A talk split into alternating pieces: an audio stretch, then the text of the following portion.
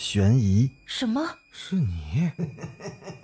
灵异，那个人他居然是飘过来的，他根本就没有腿。奇闻，三天后，警方找到了这辆三七五路公交车。惊悚，别过来！别过来！别过来！欢迎收听《九黎怪谈》。Hello，各位听友，大家晚上好，欢迎继续收听《九黎怪谈》。那话不多说，开始今天的故事。彭程已经在群里约了好些日子了，本以为这次的行程怕是泡汤了，没成想临到出发的前一晚，群里最后一位久不现身的乾隆冒泡了。这次的出行算我一个。群里顿时炸开了，一个接一个的起哄。龙哥，您老可算是出现了，还以为你把兄弟们给忘了呢。哎呦，这不是龙哥吗？龙哥来了，大家快来参见！龙哥听闻，发了一个哭笑不得的表情。哼，一群皮猴子！见着这种沸腾的场景，彭程作为发起者，怎么会甘于寂寞？我宣布，咱们明天的约会不见不散。可别，一帮大糙老爷们的用这词儿，那可太肉麻了。朱军说完这句话后，还打了一个想吐的表情。行了行了，这不为了烘托下气氛吗？就这么定了，明儿哥几个谁都不能少。这一帮损友好不容易凑齐了出外游玩，就像是撒野的风筝，只知道往远处飞，哪里还把控得了时间？一个电话铃声突然响起，一下子打破了这热闹的氛围。龙哥接起电话，神情严肃的说了几句话就挂掉了，接着就起身拍了拍彭程的肩膀：“程子，我有事就先走了，你们差不多也该散了啊。”“行，龙哥，你能来，大家就很高兴了，回头再聚。”龙哥一走，大家玩不了多久，兴致也就没有这么高涨了。一出门，大伙才发现四下早已经是寂静无声。偶有微闪的灯光伴着虫鸣，昭示着已经入夜了。大伙扯了两嗓子，相互道别后，都纷纷离去。彭程住得很远，又错过了末班车。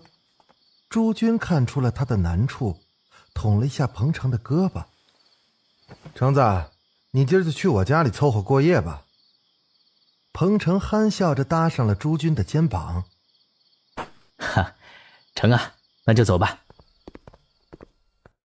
到了朱军的家，他先给彭程拿了一套自己穿的次数比较少的睡衣，还指了一下洗手间。给橙子，累一天了吧？洗个澡放松一下。顺带递了条毛巾过来。彭程接过毛巾后，往肩上一搭，就向后屋走去。那是一间不小的洗手间，里面有个浴缸。彭程伸了个懒腰。就先打开了水龙头，开始往浴缸里放水。然后他走到镜子前，摸了把胡茬，颇为臭美的瞅了瞅自己，脱下 T 恤后，又弓了下胳膊，秀了秀肌肉，直到感觉到脚底湿漉漉的，这才恍然发现，浴缸的水早就溢出来了。他把剩下的衣服一脱，整个人钻入水中，闭目享受起来。嘴里还哼着小曲儿，可隐约间，彭城似乎听到了敲门声，他以为是朱军在叫他。朱军，朱军是你吗？他喊了几声，见没人答应，仰头往后一靠，继续的泡澡。可敲门声又急促的响了起来。哎呀，这洗个澡怎么这么不消停呢？彭程叹息了一声，无奈的起身，裹着浴巾去开门。门打开了，却不见人影。他挠挠头，怀疑是自己听错了，然后他就回去接着泡澡。但怪事儿接二连三的发生了。没多久，电突然断了，顿时洗手间里漆黑一片。彭程噌的起了无名火，他认为肯定是朱军在搞恶作剧。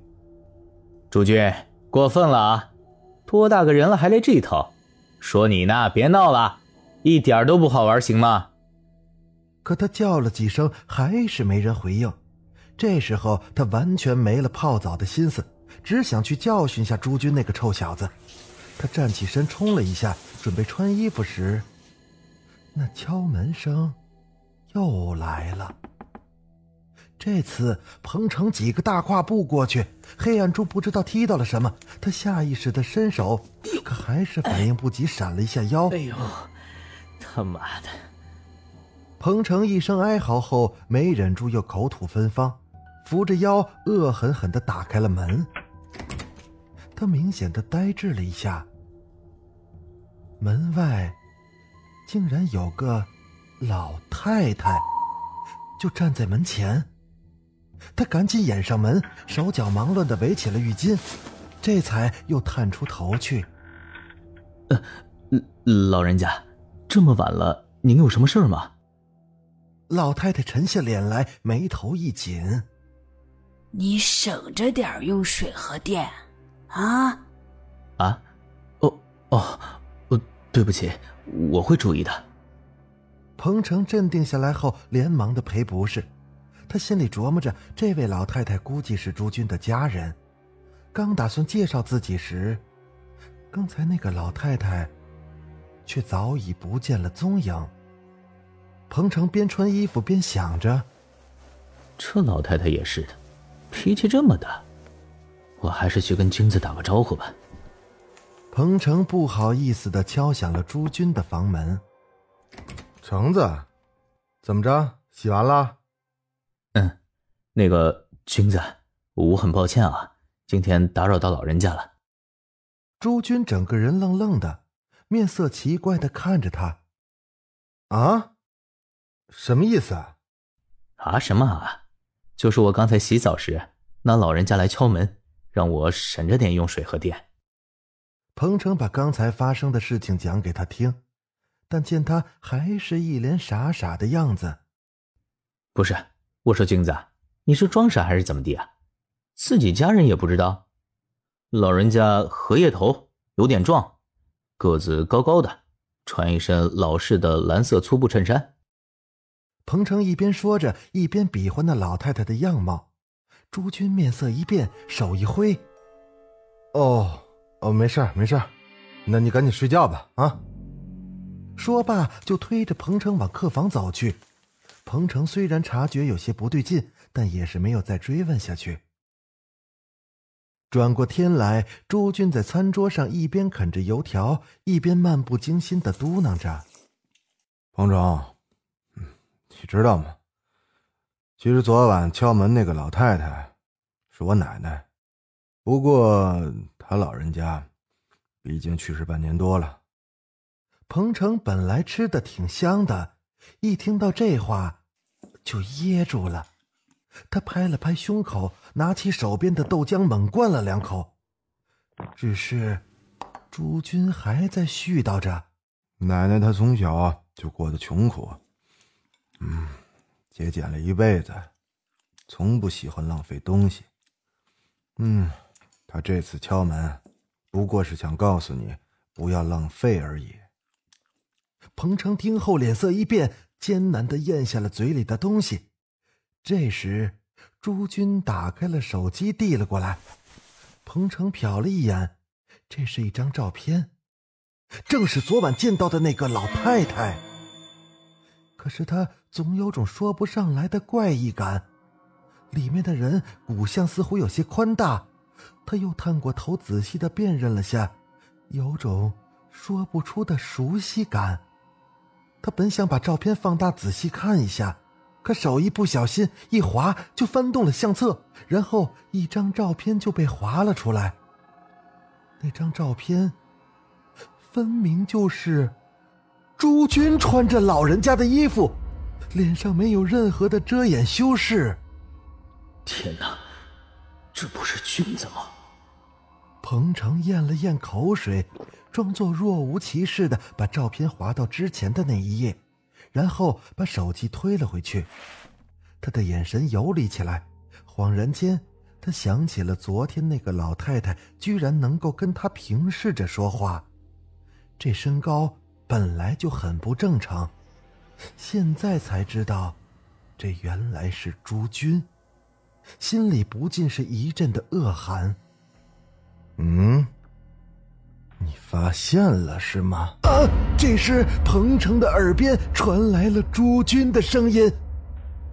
他缓缓的转了下头，朱军正死死的盯着他看，眼神已经没有了刚才谈笑自若，而是带着一股令人森然的寒意。彭程下意识的摇头，手已经抓上了桌角，同时脚向侧面微微的挪动着。朱军似乎看出了他的意图，不屑的勾了勾嘴角。然后，猛地按住了彭程的脖子，给他头上一记重击，丝毫不给他反应的机会。彭程无力的从椅子上滑落，伸着手想要向门口爬去，虚弱的喊着救命。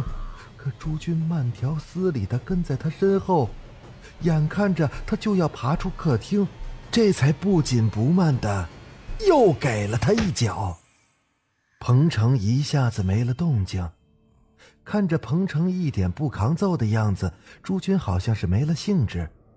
他拉住了彭程的衣领，把他拖到客厅，随手一扔。不经意间，他瞥到了拖鞋上不小心沾到了血。朱军不由得眉头一蹙，伸出脚就在彭程的衣服上蹭了蹭，但是血反而在他的鞋子上晕染开来。他颇为恼怒地把拖鞋甩了出去，然后光着脚走向了厨房。摸着那一排摆放井然有序的刀具，他的指尖剐蹭着刀尖儿，在那上面灵动的跳跃着，手指一顿，他挑中了一把狭长又颇为锋利的小刀，刀面上映出了朱军那邪恶的眼神。他又打开了抽屉，拿出了一次性的手套戴上，这才不紧不慢地朝着彭城走去。朱军提了提裤子，蹲了下来，微眯着眼，用刀拍了拍彭程的脸颊，确认他已经昏迷过去。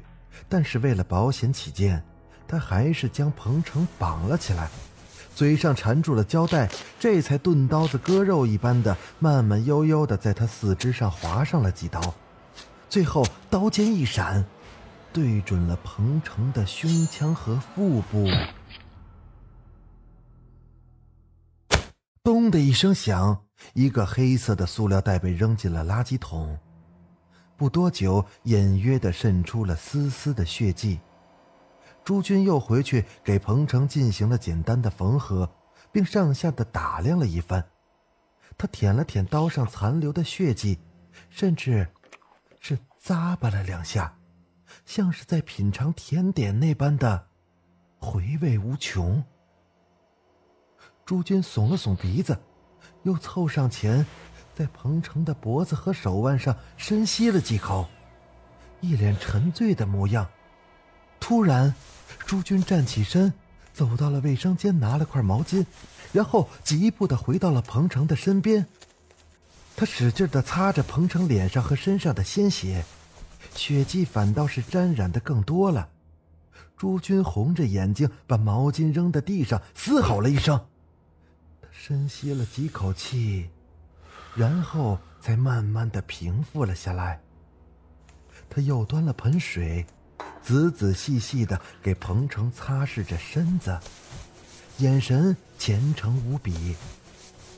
等一切收拾干净以后，朱军看着自己的杰作，满意的点了点头。他给彭程穿上了奶奶生前穿过的衣服。又给彭城画上了奶奶生前最喜欢的妆容。然后朱军将脸轻轻的贴着彭城的手一脸如沐的看着彭城奶奶你要一直陪着我你答应过的。